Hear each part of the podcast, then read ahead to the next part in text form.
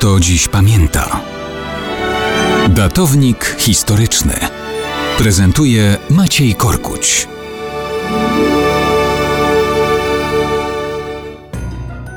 Mało kto dziś pamięta, że w Rosji 31 grudnia 7208 roku wycięto nagle z kalendarza 5508 lat i zrobił się rok 1700, taki jak u nas. Chociaż dni się nie zgadzały, bo u nas był kalendarz gregoriański, a Rosja właśnie przeszła z kalendarza bizantyjskiego na kalendarz juliański. Kalendarz bizantyjski był używany w Imperium Wschodniorzymskim od VII wieku do końca jego istnienia, a więc do upadku Konstantynopola w roku 1453.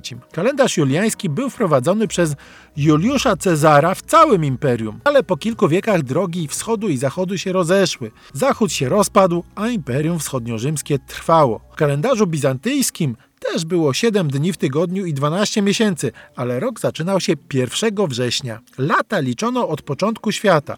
Nad ustaleniem jego daty w swoim czasie głowili się aleksandryjscy uczeni Panodoros i Annonios. Po lekkich korektach ich ustaleń w wieku VII naszej ery ostatecznie w Imperium Wschodnim datę stworzenia świata ustalono na 1 września 5509 roku przed Chrystusem. I już Dokumenty synodalne z 691 roku zaczęto datować w rytmie bizantyjskim jako powstałe w roku 6199.